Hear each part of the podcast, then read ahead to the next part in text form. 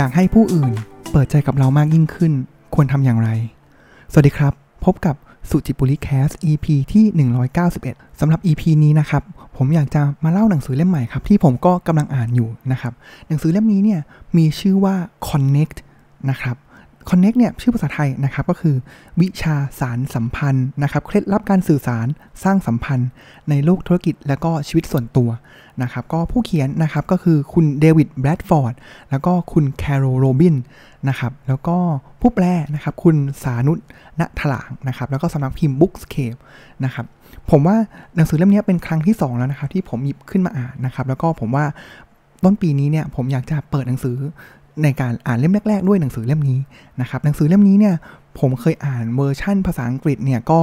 น่าจะ สองถึงสาม ปีแล้วนะครับแล้วก็ต้องขอบคุณพี่ต้องนะครับก็เพจแปดบรรทัดครึ่งนะครับที่เป็นคนแนะนำหนังสือเล่มนี้นะครับแล้วก็พี่ต้องเองเนี่ยก็มีการจัดคอร์สที่ว่าด้วยเรื่องของการนำคอนเทนต์นะครับของที่เขาเรียนรู้จากแซนฟอร์ดนะครับมา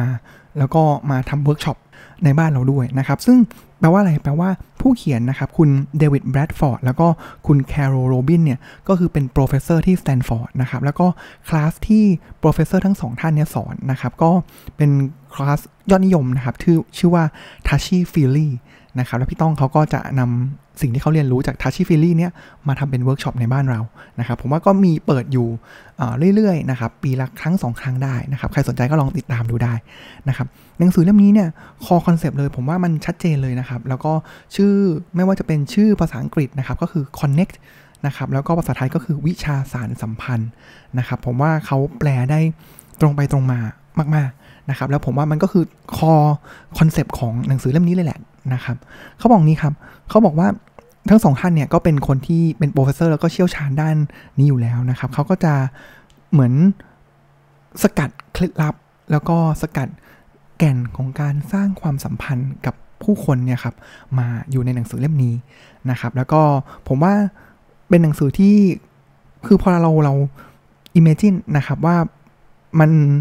เป็นหนังสือที่ไม่ได้แบบมีแต่วิชาการมีแต่หลักการนะครับแต่ว่าสตรัคเจอร์ของหนังสือเล่มนี้เนี่ยก็จะมีหลายบทนะครับแล้วก็ที่จะพูดถึงเรื่องว่าเฮ้ยเราจะ deepen relationship ก็คือเราจะสามารถที่จะสานสัมพันธ์พูดคุยให้เขาเปิดใจมากยิ่งขึ้นนะครับได้อย่างไรนะครับคือเราเคยเห็นไหมครับว่าเฮ้ยทำไมบางคน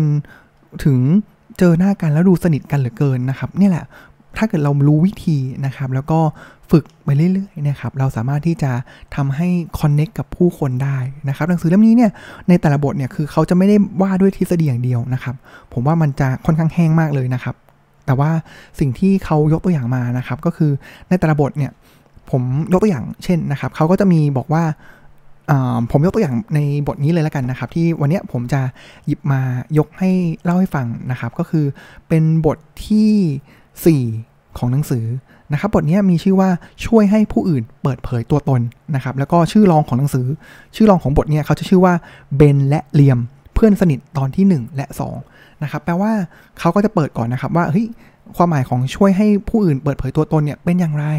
นะครับเบื้องต้นก่อนอินโทรมาก่อนนะครับแล้วเขาก็ตัดมาเป็นเรื่องของเบนและเลียมนะครับมันอาจจะเป็นเรื่องแต่งขึ้นมานะครับแต่ว่าพอเราอ่านเรื่องแต่งแล้วเนี่ยเรื่องแต่งแต่ละเรื่องที่เขา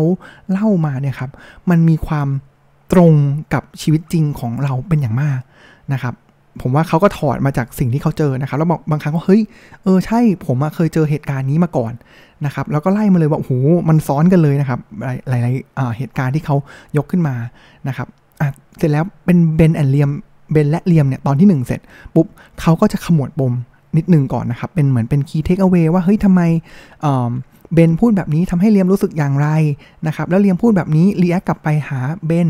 นะครับรู้สึกอย่างไรอันไหนที่ถูกต้องอันไหนที่ไม่ควรทำแล้วเขาก็จะมีการแก้ไขว่าเฮ้ยถ้าเกิดต้องการให้สถานการณ์ดีขึ้นเนี่ยสิ่งที่เบนควรพูดเนี่ยเป็นอย่างไรนะครับเพราะฉะนั้นหนังสือตอนนี้ก็คือบอกว่าเบนและเลียมตอนที่หนึ่งและสองแปลว่ามันก็จะสลับกันครับก็คือมีเบนและเลียมตอนที่หนึ่งก่อนแล้วเขาก็ขมวดปมเสร็จปุ๊บเขาก็จะต่อไปที่เบนและเลียมตอนที่สองแล้วเขาก็จะขมวดปมอีกทีนึงนะครับแล้วท้ายของแต่ละบทนะครับเขาก็จะเหมือนให้เป็นไกด์ไลน์นะครับว่าเราเนี่ยจะทบทวนตัวเองเนี่ยอย่างไรนะครับแล้วก็ปรับไปใช้กับชีวิตประจำวันเนี่ยอย่างไรนะครับผมว่า อ่านแล้วก็มันก็ไม่ได้แห้งแล้งเลยนะครับแล้วก็พอมันมีตัวอย่างเนี่ยมันชัดนะครับแล้วมันมันรีเลทกับเรานะครับมันก็ทัชชี่ฟีลลี่สำหรับผู้อ่านอย่างผมด้วยเหมือนกันนะครับทีนี้เรามาเข้าเรื่องกันดีกว่าครับเขาบอกนี้ครับพอลาบทนี้ก็คือช่วยให้ผู้อื่นเปิดเผยตัวตนนะครับเคยเห็นไหมครับว่าเขายกตัวอย่างมาก่อนเลยนะครับก็คือในสถานการณ์นะครับเขาบอกนี้ก่อนที่จะเข้าเข้าเบนและเหลี่ยมนะครับก็คือเขาบอกว่าคนเราเนี่ยจั่วหัวมาเลยนะครับคนเราเนี่ยไม่สามารถสร้างความสัมพันธ์แบบพิเศษก็คือ deepen relationship แบบมีความสัมพันธ์ที่ลงลึกนะครับได้นะครับด้วยตัวเองฝ่ายเดียวเราไม่สามารถสร้างความสนิทสนมกับอีกฝ่ายได้ถ้าไม่เคยพูดเกินกว่าที่จะทักกันแค่ผิวเผินนะครับเพราะทักผิวเผินมันคือแต่ละคนเนี่ยมีเหมือนมีบาเรียบาเรียของตัวเองนะครับแล้วก็ถ้าเกิดอยากจะคอนเนคกับใครสักคนเนี่ยแค่ผิวเผินไม่พอนะครับแต่ว่าเล่มนี้แหละเขาจะเปิดเผยนะครับผมว่ามันเป็นทั้งศาสตร์และศิลป์นะเพราะว่าถ้าเกิดเราถามลึกเกินไปเนี่ยเขาก็จะบอกเฮ้ยเราล้ำเส้นหรือเปล่านะครับมันคือความสัมพันธ์แบบนี้ครับมันต้องมีการพัฒนาไปเรื่อยๆนะครับตัวอย่างของหนังสือนะครับของเบนและเลียมเนี่ยครับเขาก็ผมก็อาจจะไม่ได้เล่าให้ฟังทั้งหมดนะครับแต่ว่าเขาประเมินเขาเล่าให้ฟังนี้ครับคร่าวๆนะครับก็คือเบนและเลียมเนี่ยก็คือเป็นเพื่อนกันนะครับแล้วก็จู่ๆเนี่ยครับก็จะมีเหตุการณ์เหตุการณ์หนึ่งเกิดขึ้นนะครับว่าเลียมเนี่ยบอกเบนว่าต้องการคำแนะนำบางอย่างนะครับแล้วก็บอกว่าตัวเลียมเองเนี่ยครับเขาก็เคยมีปัญหามาก่อนนะครับปัญหากับเพื่อนร่วมงานนะครับเสร็จแล้วเนี่ยอ่ะแน่นอนครับสิ่งที่เกิดขึ้นคืออะไรครับผมว่ารีเลทกับเรามากเลยนะครับพอเรามีใครมาเล่าปัญหาให้กับเราฟังนะครับเราก็แบบเฮ้ยฉันอยากจะให้คำแนะนำนะครับเพราะฉะนั้นเนี่ยเบนเนี่ยก็ให้คำแนะนำกับเลียมเนี่ยสองสามอย่างนะครับแล้วสิ่งที่เกิดขึ้นเลยก็คือตัวเลียมเองเนี่ยครับที่เป็นคนเล่าปัญหาแล้วเบนให้คำแนะนำเนี่ยเลียมเองก็หงุดหงิดนะครับดูหงุดหงิดมากขึ้นเป็นไหมครับว่าเฮ้ยเราเล่าเนี่ยแล้วทำไมจู่ๆเราเป็นคนเล่าปัญหานะแต่สุดท้ายแล้วเรากับหงุดหงิดกับในสิ่งที่เขาพูดตอบกลับมาและด้วยความที่เบนนะครับอยากจะช่วยเพื่อนนะครับก็พยายามจะแนะนำไปเรื่อยๆนะครับก็สร้างความหงุดหงิดนะครับแล้วก็พยายามก็เราก็หวังดีใช่ไหมครับสำหรับคนที่รับฟังปัญหามาแล้วก็อยากจะให้คำแนะนำเขาเป็นยังไงยังไงต่อยังไงต่อนะครับเล่ามาอีกซิอะไรเงี้ยครับแต่ขณะเดียวกันเนี่ยคนต้นเรื่องเองเนี่ยครับเขาก็จะเหมือนเปิดโหมดดิเฟนซีฟแล้วแล้วก็เปลี่ยนเรื่องไปนะครับแล้วก็ไม่พูดถึงเรื่องนี้ไม่มาปรึกษางานกับคนคนนี้อีกเลยนะครับเลยไม่แน่ใจแหละว่าเราคุ้นไหมนะครับอ่ะอันนี้คือเป็นพาร์ทเบนและเลียมตอนที่หนึ่งนะครับทีนี้หนังสือก็จะมาขมวดปมอันแรกเลยครับก็คือเขาบอกว่าเฮ้ยจริงๆแล้วเนี่ยสเต็ปแรกเลยนะครับสำหรับการที่เราจะรับฟังปัญหาของใครนะครับสำสำหรับเราที่เป็นคนรับฟังแล้วเนี่ยครับมันมีอยู่สองคำครับก็คือภาษาฝรั่งเนาะเขาใช้คำว่า sympathy นะครับแล้วก็ empathyนะครับก็ต้องเราต้องเช็คตัวเองนะว่าถ้าเกิดเรารับฟังปัญหาของใครแล้วเนี่ยถ้าเราซิมพัตตี้ก็คือเฮ้ยเรารู้สึกเห็นอกเห็นใจสงสารเขานะครับอ่ะอันนั้นคืออารมณ์แบบหนึ่งนะครับแล้วก็เอมพัตตี้นะครับก็คือเห็นอกเห็นอ่ะก็คือเข้าอกเข้าใจเขานะครับสิ่งเหล่านี้แตกต่างกันนะครับคือเราเรารู้เราจะรู้เลยนะครับว่าถ้าเรามองเขาด้วยเอมพัตตี้หรือซิมพัตตี้ก็คือสงสารกับเข้าอกเข้าใจเนี่ยreaction ของเขาคนต้นเรื่องที่เล่าเรื่องให้ฟังเนี่ยจะแตกต่างกันนะครับความเห็นอกเห็นใจนะครับหรือสงสารเนี่ยไม่ช่วยไม่ช่วยให้อีกฝ่ายนึงเนี่ยเปิดเผยเรื่องราวมากขึ้นนะครับแตกต่างกันนะครับแตกต่างกับการที่เรามีความเข้าอกเข้าใจกับตัวเขาการที่เราเนี่ยไปยืนณจุดจุดเดียวกับเขานะครับซึ่งจริงๆแล้วเนี่ยมันมีหลายมิตินะหนังสือเล่มนี้บอกเลยครับว่ามิติแรกเนี่ยคือเราเนี่ยต้องเช็คตัวเองเลยนะครับว่าสิ่งที่เราตอบกับเขาไปเนี่ยครับเรากำลังพูดถึงความต้องการของเขาหรือเรามาเทียบกับเหตุการณ์ของเราแล้วพูดในเรื่องของความต้องการของตัวเราเองนะครับอันนั้นคือมิติของเอ่อมุมมองนะครับอีกมิติหนึ่งก็คือเราเนี่ยอารมณ์ของเราเนี่ยอยู่เลเวลระดับเดียวกับเขาหรือเปล่าซึ่งถ้าเกิดเป็นเรื่องของเห็นอกเห็นใจสงสารเนี่ยครับเราจะเหมือนกับว่าเราอยู่เหนือเขาแล้วเราเหมือนแบบเป็นพระมาโปรดเขาเป็นต้นนะครับแต่ว่านั่นไม่ใช่ทางที่จะทำให้เขาเปิดใจกับเรามากขึ้นเล่าเหตุการณ์อย่างสมูทมากขึ้นนะครับเราต้องอยู่ในระดับอารมณ์เดียวกับเขานะครับแต่ถามว่าเฮ้ยแล้วเราจะรู้ได้อย่างไรล่ะว่าการที่เราพยายามจะเห็นอกเห็นใจเขาแล้วเนี่ยขออภัยการที่เราพยายามที่จะเข้าอกเข้าใจเขาเนี่ยเราทำได้อย่างถูกต้องหรือเปล่านะครับเพราะว่าจริงๆแล้วเนี่ยสิ่งนี้เนี่ยเขาบอกเลยนะครับว่ามันซับซ้อนกว่าที่คิดนะการที่เราแบบเฮ้ย พยายาม active listening นะครับพยายามจะตั้งคำถามเขาเนี่ยคือจริงๆแล้วมันก็อาจจะเป็นการเหมือนเป็นเขาใช้ว่า insult หรือแบบไปเหมือนไปจู่โจมเขาก็ได้นะครับแล้วก็ในอีกด้านหนึ่งเลยนะครับการที่เราคิดว่าเรารู้ทุกสิ่งทุกอย่างตั้งแต่คำถามนะครับเพื่อแบบมีการตั้งคำถามเพื่อทดสอบทดสอบสมมติฐานนะครับของเราเองนะครับปัญหาต่างๆจริงๆแล้วเนี่ยเราเขาบอกว่าเราตั้งคำถามเพื่อเป็นการชี้นำคำตอบหรือเปล่าเพราะฉะนั้นสิ่งที่เขาบอกนะครับวิธีที่ที่ดีที่สุดเลยนะครับเพื่อที่จะให้แน่ใจนะว่าเราถามเพราะสนใจใคร่รู้จริงๆก็คือเขาบอกว่าให้พึงระลึกเสมอไว้ว่าแม้เราจะคิดว่าตัวเองละเอียดอ่อนมากและรู้จักอีกฝ่ายเป็นอย่างดีแต่เราไม่ได้รู้ว่าเขาเผชิญสถานการณ์เช่นไรอยู่เมื่อคิดแบบนี้ได้เนี่ยมันจะเกิดความไร้เดียงสาในแง่ดีเกิดขึ้นความสนใจใคร่รู้นั้นเนี่ยจะไร้เดียงสาทำให้เรามีโอกาสตั้งคำถามที่กระตุ้นให้อีกฝ่ายเนี่ยอยากเปิดเผยมากยิ่งขึ้นนะครับแล้วคำถามหนึ่งเลยเนี่ยครับที่ต้องระวังนะคือการเปิดเผยเนี่ยมันคือมันมีเลเวลของการใช้ตรรกะแล้วก็ใช้แบบเหมือนเล่าแบบตามอารมณ์นะครับซึ่งอันเนี้ยสิ่งที่เขาบอกให้ระวังเลยนะครับก็คือหากตั้งคำถามปลายเปิดการตั้งคำถามให้ได้ปลายเปิดให้ได้ผลเนี่ยครับเราไม่ควรเริ่มต้นคำถามว่าทำไมเพราะอะไรครับลองดูนะครับพอเราถามคำถามว่าทำไมเนี่ยครับอีกฝ่ายหนึ่งเนี่ยมันจะเขาก็จะสลับสมองไปเลยครับแทนที่เขาจะเล่าของจริงเล่าเหตุการณ์เล่าต่างๆมาใช้ความรู้สึกนะครับแต่คำถามทำไมเนี่ยครับมันจะเป็นการทำให้อีกคนเนี่ยพยายามจะใช้สมองและคิดนะครับแล้วก็ให้อีกฝ่ายเนี่ยอธิบายการกระทำซึ่งนั่นมันคือตรรกะนะครับเช่นอ่ะสมมุตินะครับมีในเหตุการณ์เลยนะครับเขาบอกว่าถ้าเกิดเบนเนี่ยถามเรียมนะครับว่าทำไมคุณถึงอารมณ์เสียขนาดนี้เรียมก็คงจะพยายามอธิบายให้มันดูมีเหตุผลนะครับถ้าเบนถามต่อนะครับว่าทำไมคุณไม่ลืมเรื่องคนนั้นไปเสียล่ะเรียมก็จะไม่เปิดเผยความรู้สึกว่าเขาเกลียดอาจจะเป็นเรื่องของแบบการเมืองในที่ทำงานความปรารถนาให้โลกไร้อคตินะครับซึ่งเขาบอกว่าบ่อยครั้งแล้วเนี่ยเหตุผลก็ไม่เพียงพอที่จะอธิบายสิ่งที่เกิดขึ้นได้นะครับในขณะเดียวกันนะครับคำถามปลายปิดเนี่ยที่แบบตอบแบบใช่หรือไม่เนี่ยก็อาจจะทำให้บทสนทนาเนี่ยแคบลงนะครับหรือบางครั้งเนี่ยเป็นการที่ทำให้เราเนี่ยรู้สึกแบบทำให้ฝ่ายเนี่ยรู้สึกก้าวก่ายไปตัดสินผู้อื่นนะครับเพราะฉะนั้นสิ่งที่ต้องเตือนตัวเองนะครับคือเวลาที่เรากระตือรือร้นอยากช่วยผู้อื่นนะครับเรามักสรุปทางออกเอาเองนะครับจากประสบการณ์ของตัวเราเองนะครับอันนี้ต้องระวังเลยนะครับแล้วก็มันเหมือนกับเรามักจะกระโดดไปให้คำแนะนำจากประสบการณ์ของตัวเราเองนะครับคือเขาถึงถามไงว่าเฮ้ยเราต้องการที่จะตอบคำถามของเขาหรือตอบคำถามของตัวเราเองกันแน่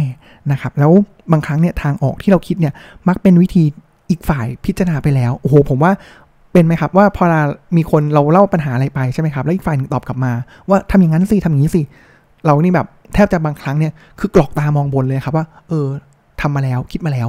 นะครับถ้าเกิดบางครั้งเราดื้อบอกว่าเฮ้ยรู้แล้วหมดแล้วเนี่ยมันก็จะทำให้บทสนทนานั้นเนี่ยก็โอ้โหผมว่ามันอื่นมากยิ่งขึ้นนะครับแล้วอีกอันนึงที่ผมว่าน่าสนใจนะครับพอเรากระโดดไปให้คำแนะนำเลยเนี่ยการให้คำแนะนำเนี่ยมันเมื่อกี้เห็นไหมครับว่าการวางตัวของเราเนี่ยถ้าเกิดเห็นอกเห็นใจกับเข้าอกเข้าใจเนี่ยมันคนละเลเวลกันแล้วนะครับการให้คำแนะนำมันยิ่งตอกย้ำความแตกต่างเชิงอำนาจของทั้งสองฝ่ายนะครับคนที่กำลังเผชิญปัญหาเนี่ยอาจจะรู้สึกว่าตัวเองเนี่ยของเดิมก็ด้อยกว่าเป็นทุนเดิมอยู่แล้วนะที่เราต้องอุตส่าห์มาเล่าความเปราะบางเล่าปัญหาให้อีกคนนึงฟังแต่พออีกฝ่ายเนี่ยทำเรากับว่าเฮ้ยตอบปัญหานั้นได้เนี่ยช่องว่างเหล่านี้เนี่ยมันยิ่งไกลออกไปมากยิ่งขึ้นนะครับเพราะบางหลายครั้งเลยเนี่ยหนังสือเล่มนี้ก็บอกหรือผมว่าเราก็เป็นนะครับว่าแค่เราพูดออกไปพูดออกไปแล้วเขาก็รับฟังรับฟังบางครั้งเนี่ยไม่ต้องให้คำนำกลับมานะครับเราก็เฮ้ยขอบคุณมากเลยเราได้คำตอบกับชีวิตเราแล้วนะครับอันนั้นแหละ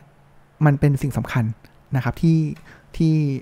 เราจะสามารถที่จะสานสัมพันธ์กับคนเนี่ยได้อย่างมากยิ่งขึ้น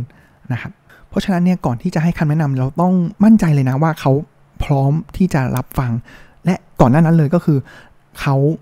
เราเนี่ยเข้าใจปัญหาแล้วจริงๆนะครับเขาบอกนี้ผมชอบโค้ดประโยคนี้มากเลยครับก็คือการที่มีทางออกที่ผิดสำหรับปัญหาที่ถูกมีทวนอีกครั้งนะครับมีทางออกที่ผิดสำหรับปัญหาที่ถูกย่อมดีกว่ามีทางออกสำหรับที่ถูกต้องสำหรับปัญหาที่ผิดทวนอีกรอบนะครับเขาบอกว่าการมีทางออกที่ผิดสำหรับปัญหาที่ถูกย่อมดีกว่า มีทางออกที่ถูกสำหรับปัญหาที่ผิดนะครับอ่าผมว่าสำคัญเลยคือเราต้องรู้ก่อนปัญหาที่ถูกมันคืออะไรนะครับถ้าเกิดดีกว่าดีกว่าที่เราจะแบบเฮ้ยให้โอ้โหคำแนะนำดีมากเลยแต่ว่าอันนั้นไม่ใช่ปัญหานะครับทีนี้ครับคำถามต่อมาเลยก็คือเฮ้ยแล้วทำไมคนเราเนี่ยมักชอบที่จะให้คำแนะนำกันนักนะเขาอาจจะบอกอ่าให้คำข้อสันนิษฐานนะครับแล้วผมว่าเฮ้ยแต่ละอันมันก็เออมันก็จึ๊กใจอยู่เหมือนกันนะครับแล้วมันก็ใช่หลายครั้งผมก็เป็นนะครับเขาบอกว่าอาจเป็นเพราะว่าปัญหาของคนอื่นเนี่ยมักดูแก้ไขง่ายกว่าปัญหาของตัวเราเองเสมอหรืออาจจะเป็นเพราะว่าเราหาโอกาสแสดงทักษะการคิดวิเคราะห์ของตัวเองหรืออาจจะเป็นเพราะว่าเราอยากจะเป็นพระเอกขี่ม้าขาวตามลำพังที่เข้าเมืองที่กำลังทุกข์ยากแสนสาหัสช่วยคลี่คลายปัญหาจากชาวเมืองแล้วชาวเมืองก็ต่างชื่นชมกับเรานะครับหรือสุดท้ายเลยคำถามที่ฉุกคิดเลยก็คือว่าฉันให้คำแนะนำเพื่อตอบสนองความต้องการตัวเองหรือต้องการที่จะช่วยเขาจริงๆนะครับเพราะฉะนั้นแล้วก่อนที่จะให้คำแนะนำกับใครนะครับเราต้องเข้าใจสถานการณ์ให้ทะลุปลุกโปร่งเข้าใจชัดเจนนะครับว่าอีกฝ่ายต้องการอะไรและคำนึงถึงรูปแบบการใช้ชีวิตหรือวิธีการจัดการของปัญหาของเขาด้วยนะครับและที่สำคัญไปกว่านั้นก็คือเราต้องไม่ไม่แนะสิ่งที่เราคิดว่าถ้าเป็นตัวเองจะทำเช่นนั้นนะครับเพราะว่าพอเราอย่างเงี้ยพอเราบอกว่าเฮ้ยถ้าถ้าเป็นผมนะผมจะทำแบบนี้อ้าวเขาคงบอกว่าก็บริบทต่างกันนี่แล้วทำไมเราต้องสุดท้ายแล้วทำไมเขาต้องฟังเราด้วยซึ่งนี่ก็คือพาร์ทแรกของเบนกับเลียมในตอนที่หนึ่งนะครับหลังจากนั้นเนี่ยก็จะมีอ่ะเบนและเลียมตอนที่สองนะครับก็หลังจากนั้นเนี่ยเขาก็เล่าเหตุการณ์ต่อนะครับว่าพอลาเหตุการณ์ผ่านไปเนี่ยครับทางเอ่อเบนเนี่ยครับก็กับเลียมเนี่ยก็มาคุยกันอีกนะครับแล้วสิ่งที่เบนสังเกตนะครับคือเลียมเป็นคนที่มีปัญหานะแล้วเบนก็จะเป็นคนที่พยายามจะให้คำแนะนำนะครับแต่ว่าทุกๆครั้งที่เบนเนี่ยเขาก็พยายามจะแบบก็พยายามจะสนใจใคร่รู้นะครับก็พยายามจะเจาะไปเจาะไปนะครับว่าเอ้ยเลียมคิดยังไงทำไมทำไมทำไมอะไรอย่างนี้นะครับแล้วหลายๆครั้งเลยเนี่ยเลียมนะครับก็จะบอกว่าตัดบทนะครับแล้วก็เปลี่ยนเรื่องไปนะครับผมอยากจะอ่านตรงนี้ให้ฟังนะครับแล้วผมว่ามันมันเป็น conversation ที่ดีนะครับที่อาจจะไม่ต้องถอดบทเรียนอะไรนะครับแต่ว่าเออผมว่าผมเรียนรู้แล้วก็อยากจะลองนำไปใช้นะครับสิ่งที่เกิดขึ้นเลยนะครับทางเบนนะครับก็เลยถามเลียมไปตรงๆเลยนะครับว่าเฮ้ยทำไมพอเราคุณถึงเปลี่ยนเรื่องกลางคันเขาก็งงนะครับเห็นคุณทำอย่างเงี้ยหลายครั้งแล้วเวลาที่เราคุยกันผมเลยสงสัยนะครับว่าทำไมคุณถึงทำเช่นนั้นอ่าโหเป็นตรงมากนะครับตรงมากแต่ลองดูบทสนทนานะครับแล้วสุดท้ายมันไปนำไปสู่การคลี่คลาย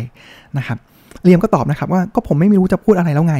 นะครับเลียมตอบพ้นห้วนนะครับอ่ะเบนก็โอเคโอ้เจอตัดบทอย่างนี้นะครับก็จบไปนะครับหลังจากนั้นเนี่ยก็มีการดื่มกินกันไปเรื่อยๆนะครับแต่เบนเนี่ยก็ยังคลางแคลงใจอยู่นะครับก็เลยย้อนกลับมาถามเลียมอีกครั้งนะครับว่า